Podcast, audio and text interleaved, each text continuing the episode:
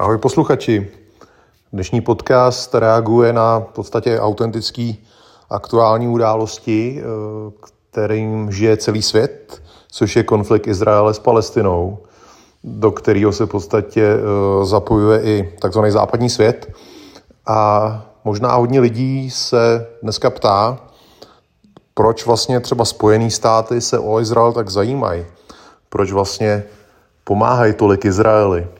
Eh, takže dnešní podcast bude o tom, vlastně, proč USA tolik stojí za Izraelem. A ber to jako takový úvod do této tématiky jako něco pro lidi, kteří o tom třeba slyšejí poprvé. Nepůjdeme úplně do té největší hloubky, ale vezmeme si to v podstatě tak obrysově, aby i ty největší neználci dostali nějakou představu. Takže proč teda Amerika a Izrael jsou takový kamarádi? Uh, jeden důvod je eh, demografický. Uh, Amerika má možná až 12 uh, milionů lidí, kteří se v podstatě stotožňují s tím, že jsou židi. Ty čísla jsou různý, ale těch, to číslo 12 milionů je v podstatě nejvyšší číslo, který, který se objevuje Eh, nejnižší číslo asi 6 milionů, ale pravděpodobně je to fakt těch 12 milionů, kdy se jedná opravdu o eh, lidi, kteří prostě eh, nejenom teda se hlásí k tomu, že jsou židi, ale který v podstatě i jsou židi, aniž by se k tomu hlásili, v podstatě etnicky nebo nábožensky. Na druhou stranu v Izraeli žije necelých 6 milionů nebo 6 milionů židů, takže v podstatě opravdu ta Amerika má víc židů než, než celý Izrael. Konečně i největší židovské město na světě není Tel Aviv v Izraeli, ale je to New York. V New Yorku žije asi 1,6 milionů židů, což je skoro čtyřikrát víc, než žije v Tel Avivu. Takže jeden důvod je demografický, že opravdu ve Spojených státech žije e, vysoký počet e, židů. A druhý ten důvod je v podstatě e, náboženský, ale ne teda ve smyslu judaismu, ale ve smyslu křesťanství, kdy některý křesťani v podstatě jsou velice přátelský k Izraeli a jedná se teda především o protestanty. Eh, protestanti už od doby Martina Lutera, od svého vlastně vzniku, eh, věří tomu, že existence Izraele je nutná pro druhý příchod Ježíše Krista na zem. Věří tomu, že Židi jsou vyvolený národ, který má v podstatě pořád nějaký spojení s Bohem, smlouvu s Bohem a že pokud prostě někdo stojí proti Izraeli, tak stojí proti Bohu. Takže eh, máme teda v Americe na jednu stranu lidi, kteří jsou židi, ať už vyznáním nebo v podstatě etnicky se k tomu hlásej a ta samozřejmě tyhle ty lidi podporují Izrael. A pak tady máme uh, lidi, kteří jsou křesťani, ale uh, ta jejich víra v podstatě jim říká, že Izrael je teda, uh, jeho existence je nutná a důležitá a že židi jsou uh, stejně tak důležitý. Eh, tyhle ty vlastně eh, dvě skupiny, ať už teda eh, židi, anebo tyhle ty křesťani v Americe dominují. V současné době v Americe probíhají nějaké demografické změny, které mají vliv na změnu kurzů v USA, ale nositelé těch demografických změn zatím nejsou u moci a já se k tomu ještě dostanu. Když se budeme bavit o nějakých pilířích moci, nad veřejným míněním nejen v USA, ale v podstatě skoro všude, tak ty pilíře té moci nad tím veřejným míněním, to je samozřejmě politika, eh, pak jsou to eh, média pochopitelně, včetně filmu, školství, na tyhle ty pilíře pak mají zase vliv různí právníci a lobbysti. Eh, možná víte, která politická lobby v USA je nejsilnější. Je to lobby, která se jmenuje IPAC, Eh, což je v podstatě americko-izraelská nebo americká izraelská eh, politická, politická komise. Tyhle ty PAKy, to PAC, eh, jsou vlastně politické různé skupiny lobistické, které vlastně lobujou a máte v Americe lidi, co lobují prostě za pivovarnictví, za zbraně, za tohleto a tamhleto, ale jako politická, nejsilnější politická skupina, nejvlivnější, podle všech podstatě Eh, podle všech analýz je právě IPAC. Nicméně pojďme se na to podívat teda logicky od začátku. Eh, I když teda eh, dneska v USA je rostoucí katolická demografie, hlavně ze strany hispánců, a katolíci nejsou úplně velkými, velkými přáteli judaismu, A i když zde roste i muslimská populace, a mezi americkými mladými jsou teď hodně silný ty levicové názory, které jsou protiizraelský, tak ani jedna z těch skupin, to znamená katolíci eh, nebo muslimové nebo teda mladí komunisti, nemají skutečnou politickou moc. Ty mladí komunisti jsou zatím prostě příliš mladí, když teda získávají svůj vliv v demokratické straně, stejně tak jako muslimové získávají vliv v demokratické straně. A z toho důvodu se teď v Americe děje to, co by bylo ještě, nevím, před 20 lety nepředstavitelný, eh, poměrně masivní demonstrace proti Izraeli, včetně různých akcí na univerzitách. To prostě dřív byla, tenhle ten protiizraelský postoj byl doménou bílý krajní pravice, bílejch nacionálních socialistů. Dneska v podstatě tyhle ty lidi jsou v tomhle marginální a ty masivní protiizraelské demonstrace eh, v USA jsou v podstatě ze strany těch, dejme tomu, muslimských menšin, eh, anebo těch mladých levičáků, mladých komunistů, což prostě dřív tolik nebylo. Eh, Hispánců je v politice výrazně víc než eh, mladých komunistů nebo, nebo muslimů, ale eh, ze strany hispánců, katolíků, je velká snaha se asimilovat. Oni se opravdu jakoby snaží asimilovat víc než ostatní. Oni vlastně si přišli za tím americkým snem a vlastně ta, ta Amerika vlastně jim, jim imponuje. To znamená, že oni se hodně poameričovávají a uh, svůj nějaký katolický protiizraelský postoj si nechávají, pokud ho mají eh, většinou pro sebe.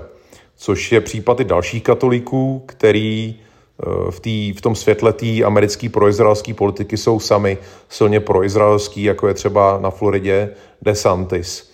Eh, když se podíváte opravdu na rozdíl mezi přístupem katolíků a protestantů, protestantů k Izraeli nebo judaismu, tak vlastně ty protestanti od počátku byli v podstatě spíš pro židovský, kdežto katolíci ještě dnes jsou spíš protižidovský.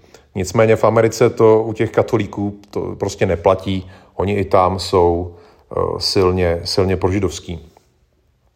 Kdo má teda v Americe skutečnou moc, kdo tam ovlivňuje směřování USA a veřejného mínění? Jak už jsem říkal, moc v USA je kombinace vlivu v politice, v médiích a, a dalších těch pilířů. Eh, co se politiky týče, tak eh, vliv nemají ty, eh, kterými vidíme. Jo? Spíš ty, co stojí za nima. Třeba takový Joe Biden má podle mě absolutně minimální vliv na politiku USA. To prostě není on, kdo píše projevy, on v podstatě jenom čte ty projevy on vlastně na, to, na tu politiku nemá eh, žádný vliv.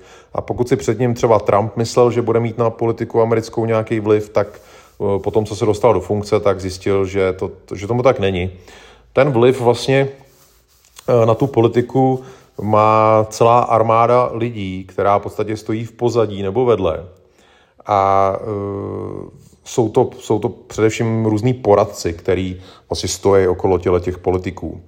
Eh, tyhle ty poradci, ty tvoří program, ty vlastně vytvářejí odpovědi na otázky, ty vytvářejí tu, tu cestu, to směr, tu směřování té politiky nebo těch politiků.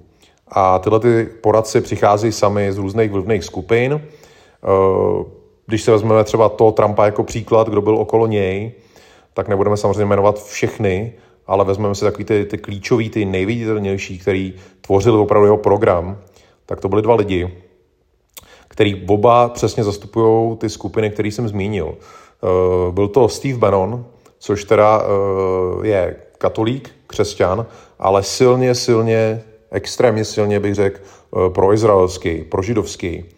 No a vedle něj Stephen Miller, který, který už je teda přímo židovský člověk. Takže a samozřejmě nesmíme zapomínat na jeho dceru Ivanku, ale především jejího manžela Jareda Kašnera, který je vlastně taky eh, židovského původu. Takže eh, v tom okolí Trumpa to byla tahle ta eh, kombinace demografická, ať už teda co se týče židů, tak těch v podstatě představitelů té náboženské pravice v Americe, která je silně pro, pro izraelská. Tyhle ty lidi vlastně tvořili Trumpův program, proto vlastně není žádný div, že vlastně Trump byl silně proizraelský, tak jako vlastně každý politik. Co se týče Bidena, i ten má kolem sebe hodně silný židovský tým, ale oproti Trumpovi tam má víc katolíků, nebo lidí, kteří nejsou takzvaně dvojitý v ASP, White Anglo-Saxon Protestants, on má, dejme tomu, víc diverzifikovaný ten svůj tým což v podstatě byla taková toho politika, že v podstatě přivede do politiky víc, dejme tomu, nebílých lidí a, a víc, víc žen. E, nicméně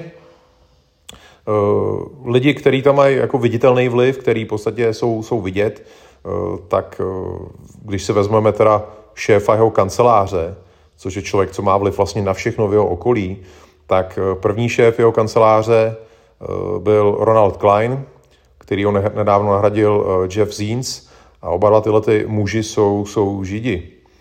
Nicméně tady nemá jako smysl jmenovat Kleina nebo Zínce, je to opravdu ohromný počet lidí, ať už teda židovského význání, eh, který součástí té americké exekutivní politiky. Stejně tak je to ohromný počet eh, lidí protestantského nebo katolického vyznání, který sdílejí ten názor, že existence Izraele je důležitá pro všechny křesťany a to je takový jejich spojující motiv. Ať jsou to lidi odlišné víry, žid, křesťan, tak v podstatě věřej eh, podobné věci, že v podstatě Izrael musí přežít, protože eh, tak si to přeje Bůh.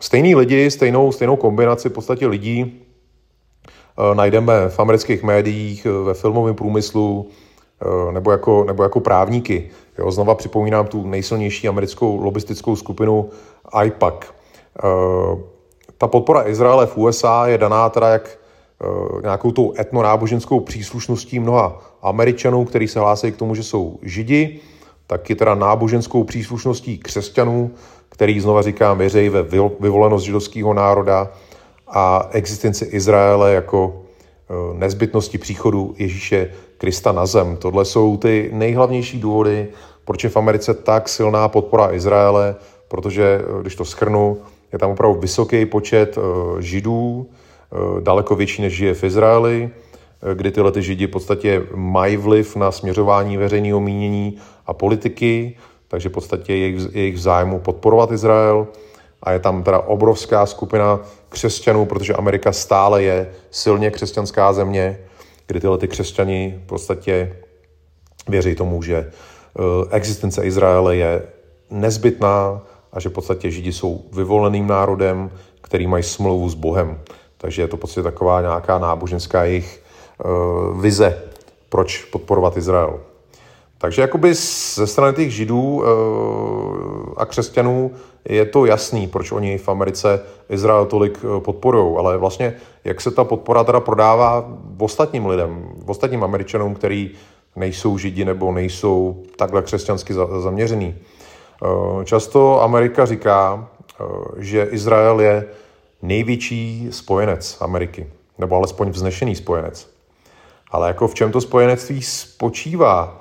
Eh, pokud si vezmeme od založení státu Izrael všechny velké války, které Amerika vedla, tak Izrael se na nich nikdy nepodílel. Nikdy vlastně izraelský voják s americkým vojákem nestál společně v poli a nebojoval proti nepřátelům Ameriky.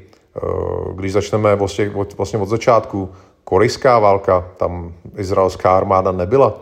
Eh, válka ve Větnamu, tam opět žádní izraelský vojáci nepůsobili.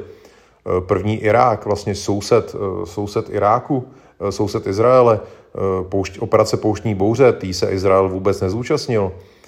Druhý Irák, ta invaze z roku 2003, Izrael se toho opět vůbec nezúčastnil.